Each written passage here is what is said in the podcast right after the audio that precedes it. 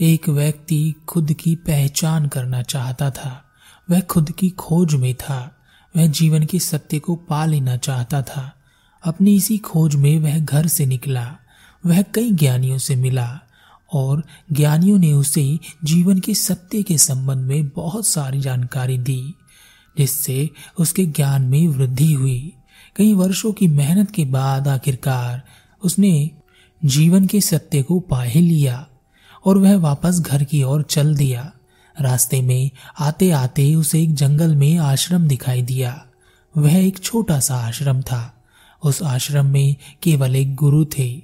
उनका कोई शिष्य नहीं था। थोड़ा आराम करने के लिए वह व्यक्ति उस आश्रम में पहुँचा। उसने गुरु से कहा, क्या मैं आपके आश्रम में थोड़ा आराम कर सकता हूँ? गुरु ने कहा हाँ तुम जब तक चाहे आराम कर सकते हो। उस व्यक्ति ने गुरु के आश्रम में आराम किया। आराम करने के बाद गुरु ने उसे भोजन दिया। उसने भोजन खाया और अब वह वहाँ से जाने के लिए तैयार था। जाते जाते उस व्यक्ति के दिमाग में आया कि क्यों ना वह गुरु से जीवन के सत्य के बारे में पूछ ले। वैसे तो उसे सब पता है, पर देखें कि गुरु को क्या पता है। उसने गुरु से कहा, गुरुदेव, अब मैं जाना चाहता हूँ। पर जाते जाते आपसे कुछ सवाल पूछना चाहता हूँ। क्या आप मेरे सवाल का जवाब देंगे? गुरु ने कहा हाँ तुम पूछ सकते हो। व्यक्ति ने कहा, क्या आप मुझे जीवन के सत्य के संबंध में बता सकते हैं? गुरु ने कहा, तुम जीवन के सत्य के संबंध में जानना चाहते हो, पर यह तो तुम जानते ही हो। अपने जीवन के इतने वर्ष तुमने इसी काम में तो लगाए हैं। अब तुम मुझे यह बताओ कि तुम सत्य के संबंध में जानना चाहते हो या सत्य को जानना चाहते हो? यह सुनकर व्यक्ति चकरा गया। अचानक से जैसे उसका कोई भ्रम टूट गया है और वह जाग गया है।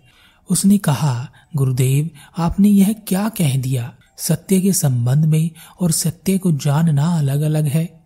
गुरु ने कहा, क्या तुम यहाँ के सम्राट से मिले हो? व्यक्ति ने कहा नहीं, मैं उन्हें नहीं जानता।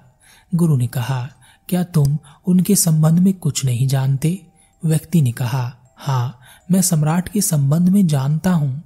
उन्होंने कितने राज्य जीते, उनका साम्राज्य कितना बड़ा है, उनके कितने बच्चे हैं, वह कैसे दिखते हैं, उनके दरबार में कितने दरबारी हैं, उनकी सेना कितनी बड़ी है, मैं सब जानता हूँ। गुरु ने कहा जिस प्रकार तुम सम्राट से नहीं मिले, फिर भी सम्राट के बारे में, सम्राट के संबंध में सब जानते हो, और तब भी तुम सम्राट को नहीं जानते। उसी प्रकार तुमने सत्य के संबंध में सब जान लिया है, पर तुम सत्य से कभी मिले नहीं हो। जिस प्रकार स्वयं सम्राट से मिलने का अनुभव होता है, उसी प्रकार स्वयं सत्य से मिलने का अनुभव अलग ही होता है, और वही सत्य होता है। वह व्यक्ति गुरु के चरणों में गिर गया और उसने कहा, गुरुदेव, यह ज्ञान तो मुझे किसी ने दिया ही नहीं। अब लगता है जैसे मैंने कूड़ा करकट उठा लिया हो। सब जानता हूँ और अज्ञानी हूँ। मैं सत्य को जानना चाहता हूँ, सत्य के संबंध में नहीं। कृपया बताएँ कि मैं सत्य को कैसे जान सकता हूँ? गुरु ने कहा, तुम कौन हो? व्यक्ति ने कहा मैं एक धनी श्रेष्ठ का पुत्र हूँ। मेरे पास बहुत धन है, बहुत सारे लोग हैं जो मुझे जानते हैं, मेरा मान सम्मान करते हैं। अभी भी मेरे पास हीरे और जवाहरात हैं, जो मैंने अपने सफ़र के लिए अपने पास रख लिए थे। गुरु ने कहा, अभी तुम कुछ आराम करो, कल सुबह हम कुछ पता करेंगे।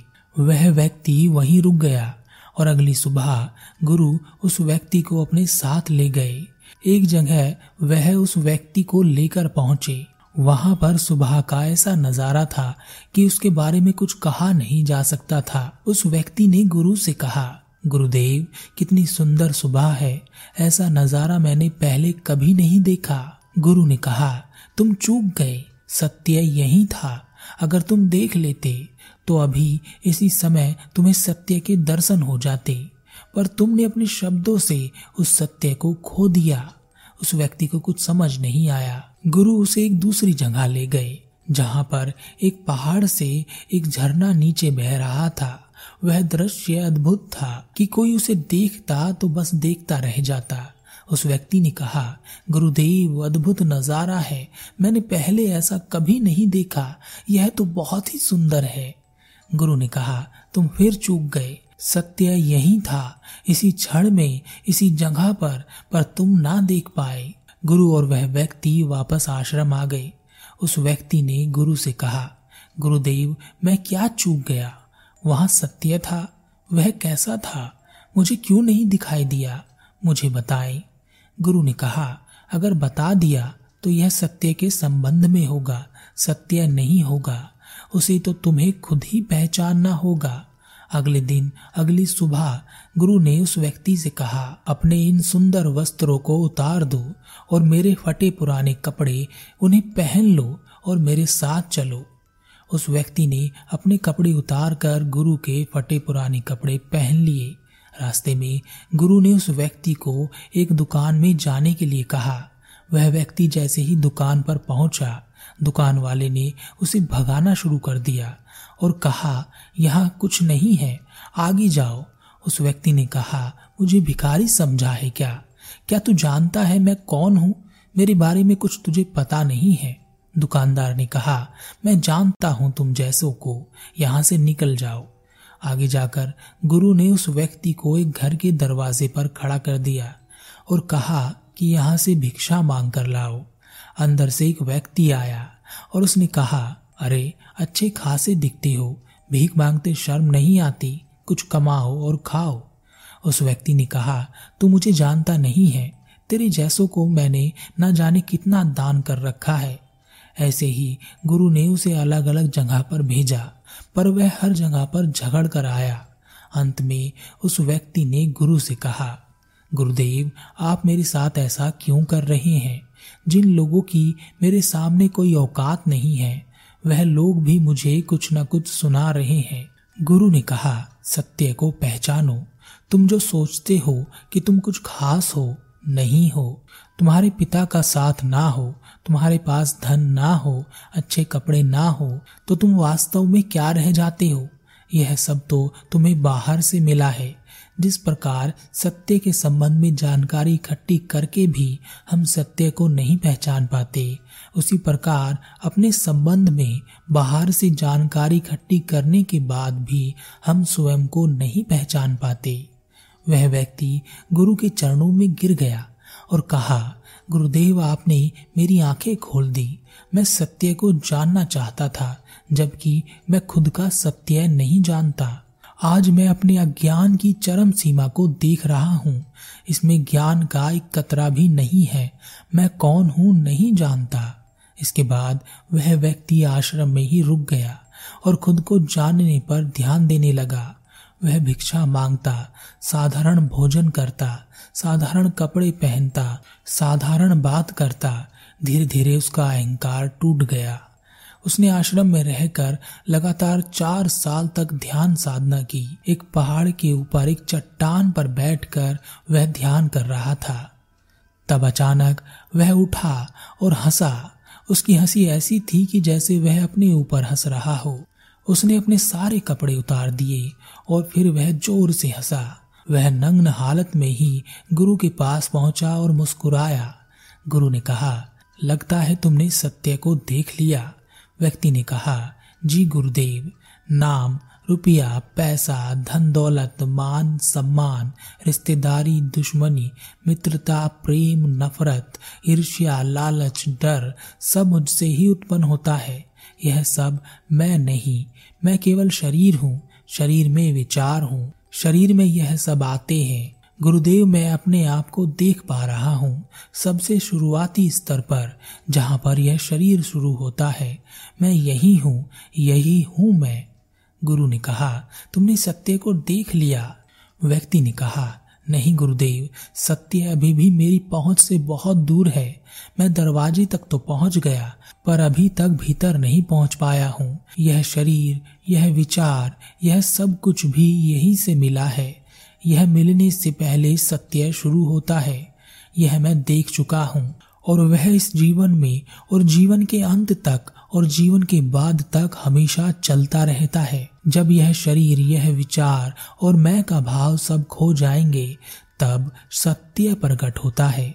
मैं यह जान गया हूँ, वह सत्य है। मोक्ष के अलावा कुछ नहीं। तब कुछ नहीं होता, बस मोक्ष के अलावा कुछ भी नहीं होता। इसके बाद गुरु से आज्ञा लेकर उसने फिर से साधना शुरू की। और तीन साल तक लगातार साधना के बाद उसने वापस अपनी कीमती वस्त्र धारण कर लिए और गुरु के पास पहुँचा। उस व्यक्ति को कीमती वस्त्र धारण कर देख गुरु ने कहा, तुमने इन कीमती वस्त्रों को फिर से धारण कर लिया। क्या तुम्हारा सत्य तुम्हारी साधना सब व्यर्थ हो गई। उस व्यक्ति ने कहा गुरुदेव, पहले आपका धन्यवाद। आपको मेरा प्रणाम। आपकी वजह से मैं सत्य हो पाया। जीवन का सत्य हो सका। यह वस्त्र अब कीमती है या साधारण? इसका फ़र्क नहीं पड़ता। वस्त्र पहनने ना पहनने का फ़र्क नहीं पड़ता। धन कमाने, ना कमाने का भी फ़र्क नहीं पड़ता। मित्र और शत्रुता का कोई मोल नहीं। कोई रिश्ता है या नहीं, इसका कोई फ़र्क नहीं पड़ता। मेरे होने और ना होने से कोई फ़र्क नहीं पड़ता, लेकिन जो इस कपड़े में कीमती और साधारण ढूंढ सकता है, वह अभी भी इसी दुनिया में है और सत्य से बहुत दूर है। यह सुनते ही जैसे उस गुरु की आँखें खुल गई और उन्होंने कहा, मैं आज तक समझ नहीं पाया था कि मैं कहाँ गलत हो रहा हूँ। मेरी यात्रा क्यों रुक गई है, पर तुम्हारी वजह से मैं जान पाया। चीज़ों में भेद करने की कमी मुझमें अभी भी उत्पन्न है। जिस कारण मैं अभी भी संसार से जुड़ा हूँ। मैं वहाँ ना पहुँच सका जहाँ तुम पहुँच गए। मुझे मेरी कमी दिखाने के लिए तुम्हारा बहुत धन्यवाद। इसके बाद गुरु अपने मार्ग पर आगे बढ़ गए। वह व्यक्ति वापस संसार में लौटा सत्य के साथ। हम लोग भी अपने जीवन में बहुत सारी छोटी मोटी चीज़ों में उलझकर अपना जीवन समाप्त कर रहे हैं। अपने चारों ओर देखिए, आप छोटी मोटी बातों से ही घिरे रहते हैं। घर में कोई नाराज़ है तो आपका पूरा समय उसी में चला जाता है। रूठने मनाने में ही लगे रहते हैं। कहीं मान सम्मान, कहीं आना जाना कहीं लेन देन कहीं इधर उधर का सारा जीवन हम इसी में खराब कर देते हैं, व्यर्थ कर देते हैं। जबकि सत्य साधारण सा है और हम साधारण चीज़ लेना नहीं चाहते। हमें कॉम्प्लिकेशंस चाहिए। वह असत्य में आसानी से मिल जाती है।